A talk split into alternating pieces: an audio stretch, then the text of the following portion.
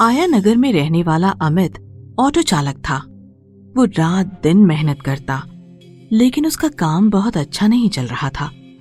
जितने भी पैसे उसे ऑटो चलाकर मिलते थे, वे या तो ऑटो की सर्विस कराने में खर्च हो जाते या गैस भरवाने में खर्च हो जाते थे। घर में हमेशा उसे तंगी रहती थी, क्योंकि वो घर के खर्चे के पूरे पैसे भी नहीं दे पाता था। एक दिन उसकी पत्नी मालती ने उसे कहा सुनिए जी क्यों ना मैं भी कुछ काम करूँ? मालती अगर तुम भी काम पर चली जाओगी तो पिंकी और बीनू का ध्यान कौन रखेगा? हमारे बच्चे भी अभी बहुत छोटे हैं। ये मैं जानती हूँ बच्चे अभी छोटे हैं। इसीलिए घर पर ही रहकर मैं कुछ काम करने की सोच रही हूँ। मैंने अपनी माँ से आचार मुरब्बे बनाना भी सीखा था। मैं वही बनाकर बेचूँगी। जिससे हमारी आर्थिक तंगी दूर हो जाएगी। हम्म तुम्हारा ये ख्याल तो बहुत अच्छा है परंतु मालती हम इनको बनाने का सामान कहाँ से लाएँगे? अरे सामान अब वो तो मैं अभी अपने घर से ही निकाल लूँगी। बस आप एक बार हाथ तो कर दो मैं सारा इंतज़ाम कर लूँगी। ठीक है तुम शुरू करो मैं भी तुम्हारा हाथ बटाऊँगा। उस दिन के बाद दोनों पति पत्नी मिलकर काम करने लगे। अमित मंडी से सुबह सुबह सब्ज़ियाँ लाकर मालती को दे जाता। मालती उन्हें धो काट कर आचार मुरब्बे तैयार करती।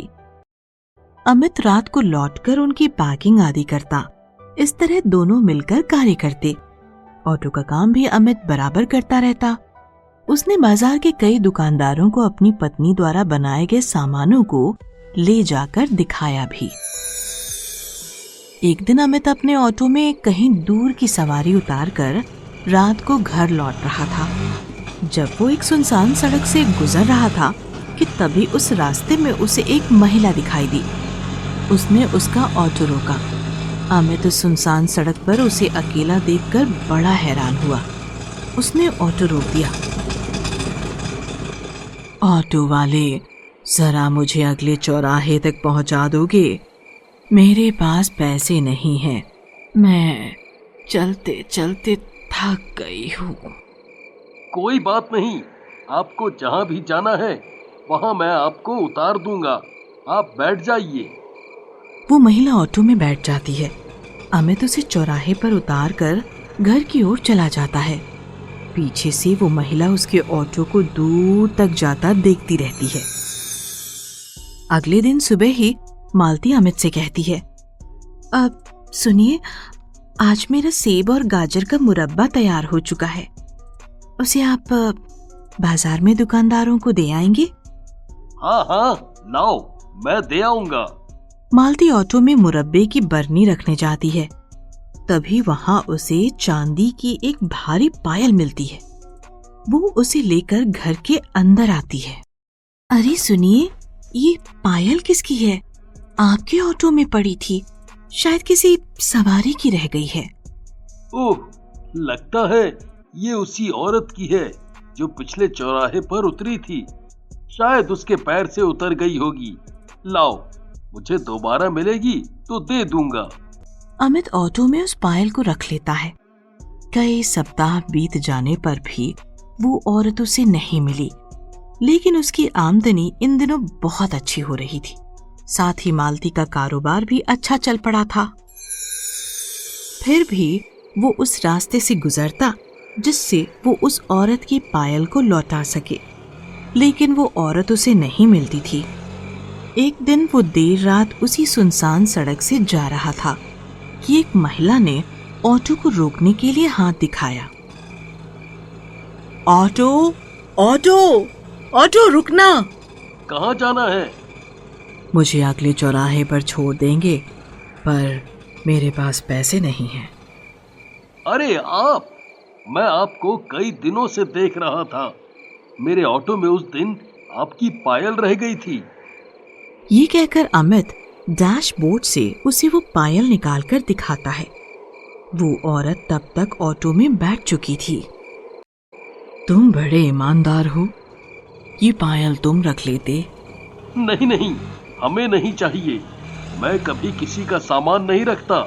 हम लोग गरीब हैं पर हम किसी की चीज़ों पर कभी भी नज़र नहीं रखते। मैं ही नहीं बल्कि मेरी पत्नी भी कभी किसी की चीज़ों पर लालच नहीं करती। तुम्हारी पत्नी क्या करती है? वो घर पर रहकर ही पापड़ अचार मुरब्बे आदि बनाती है। फिर उन्हें हम दुकान पर जाकर बेचते हैं। अच्छा बहुत अच्छा काम करते हो। चलो मेरे उतरने का स्थान आ गया। मैं कल ज़रूर तुम्हारी पत्नी से मिलने आऊँगी। हाँ हाँ ज़रूर। आप कहें तो मैं आपको लेने आ जाऊँगा। नहीं नहीं मेरे लिए परेशान मत होना। मैं अपने आप पहुँच जाऊँगी। ये कहकर वो औरत पायल लेकर चली जाती है। अमित घर आकर पत्नी को उस औरत के बारे में बताता है। अब पर वो हमारे घर क्यों आना चाहती है? पता नहीं। अगले दिन जब अमित बाहर जाने की तैयारी कर रहा था कि तभी वो औरत आ जाती है। अमित मैं आ गई। तुम्हारी पत्नी घर में है? आइए आइए। मालती देखो कौन आया है। आहा अच्छा अच्छा। आप वही हैं जिनकी पायल इनके ऑटो में रह गई थी? नमस्ते। आइए, अंदर आइए। वो औरत अंदर आती है। वीनू और पिंकी पलंग पर लेटे सो रहे थे। वो औरत उन बच्चों के सिर पर हाथ फेरती है। बड़े प्यारे बच्चे हैं। धन्यवाद दीदी, बस अभी थोड़ी देर में इन्हें उठाऊँगी। पर ना उठते ही उद्धम मचाने लगते हैं। मैं इनके उठने से पहले ही सुबह का काम पूरा कर लेती हूँ। अच्छा सही करती हो। जब ये उठेंगे तब इनसे खेलूँगी। अमित मालती तुमसे कल रात पूछ रही थी ना कि मैं यहाँ क्यों आना चाह रही हूँ? अरे वो तो मैं ऐसे ही पूछ रही थी। आ, दीदी लेकिन आपको ये बात कैसे पता चली? मुझे सब पता है। जानती हो मालती? मैं भूत भविष्य सब देख लेती हूँ। कैसे? आपको हमारा घर कैसे मिला? मैं यही सोच रहा था। मैं तो आपको अपना एड्रेस नहीं बता पाया था। मुझे कुछ भी बताने की ज़रूरत नहीं। अमित मुझसे डरो मत। मैं तुम्हारा कोई नुकसान नहीं करूँगी। मैं एक पवित्र प्रेत आत्मा हूँ जो अपनी मुक्ति की तलाश में भटक रही है हाँ, प्रेत आत्मा? हाँ मालती पर मुझसे डरने या घबराने की ज़रूरत नहीं है। पर दीदी आप जो कह रही हैं उसको सुनकर तो कोई भी घबरा जाएगा। मैं मैं आपसे खुद ये प्रार्थना करता हूँ कि आप कृपया मेरे परिवार को कुछ ना करें। मैं तुम लोगों का कोई नुकसान नहीं करूँगी। अमित देखो तुम ही एक ऐसे सज्जन पुरुष मुझे मिले हो जिससे मैं अपनी मुक्ति की बात कह पा रही हूँ। मुक्ति?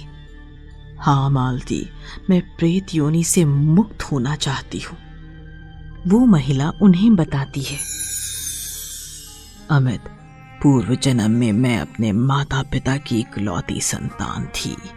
मेरे पिता और माता पूजा पाठ करा करते थे। इसके अलावा वे सबकी बहुत मदद भी किया करते थे। मेरी शादी एक ऊँचे घर में हुई थी। मेरे पति भी अपने घर में अकेले थे। हम दोनों ने संतान थे। मेरे पति की मृत्यु के बाद मेरा ध्यान रखने वाला भी कोई नहीं था। मेरा क्रिया कर्म भी ठीक से नहीं हुआ, जिस कारण मेरी आत्मा को मुक्ति नहीं मिली। ओह तो बहुत बुरा हुआ। पर आपकी मुक्ति कैसे हो पाएगी? क्या किसी से पूछें? बस तुम दोनों मेरे लिए हवन और शांति पाठ करा दो। तो मुझे मुक्ति मिल जाएगी। अब मैं ज़रूर आपकी मुक्ति का उपाय करूँगी। क्यों जी? आप क्या सोच रहे हैं? मैं बस यही सोच रहा था कि आपको हमारे बारे में किसने बताया? मुझे किसी ने नहीं बताया। बल्कि मैं खुद ही ऐसे किसी परिवार को ढूंढ रही थी जो लालची ना हो। मुझे कई ऐसे लोग मिले जो मुझे कैद करके उल्टा सीधा काम कराना चाहते थे। अब हाँ हम्म दुनिया में तरह तरह के लोग हैं, पर आप निश्चिंत रहें। हम ज़रूर आपकी मुक्ति की प्रार्थना करेंगे। मालती मैं तुम दोनों को एक जादुई संदूक देती हूँ, जिसमें हमेशा जेवर और रुपए पैसे भरे रहेंगे, जो कभी खत्म नहीं होंगे। तुम अपना व्यवसाय भी अच्छी तरह से कर सकोगी, और इन प्यारे बच्चों का पालन पोषण भी अच्छी तरह से कर सकोगी। हम्म। इसके लिए आपका बहुत बहुत शुक्रिया, लेकिन हमें कोई लालच नहीं है। मैं और मालती आपकी मुक्ति के लिए उपाय अवश्य करेंगे। अमित मैं तुम्हें अपना वारिस बनाती हूँ। तुम्हें मेरा बेटा बनने में तो कोई दिक्कत नहीं है। अरे नहीं नहीं कोई दिक्कत नहीं है। आप हमारे लिए पूजनीय हैं। ये कहकर दोनों पति पत्नी उस महिला के पैर छूते हैं जिसे देखकर वो महिला गदगद हो उठती है। मालती और अमित उस महिला की मुक्ति के लिए पंडित को बुलाकर हवन आदि कराने की बात कहते हैं। पंडित उन्हें आने वाली पूर्णमासी की तिथि बताते हैं। अमित उस महिला से तब तक अपने घर में ही रुकने का आग्रह करता है, लेकिन वे महिला नहीं रुकती, बल्कि पूर्णमासी पर ही लौटकर आने की बात कहकर चली जाती है। दस दिन के बाद पूर्णमासी का दिन आता है। उस दिन पंडित जी हवन करते हैं। अमित और मालती पूरी विधि विधान के साथ हवन कराते हैं और बाद में पंडित को दान दक्षिणा देकर विदा कराते हैं। महिला की प्रेतात्मा धुआँ बनकर आसमान में उड़ जाती है। उस महिला को प्रेत योनि से मुक्ति मिल गई थी। अमित और मालती उसको कोटि कोटि धन्यवाद देते हैं। उस महिला द्वारा दिया संदूक उन दोनों की जीवन को खुशहाल बना देता है। लेकिन अमित फिर भी ऑटो चलाकर अपना घर परिवार चलाता रहता है और मालती भी उसी तरह कारोबार करके अपने बच्चों की देखभाल करती रहती है। वे दोनों हमेशा दूसरों की मदद भी उसी प्रकार करते रहते हैं।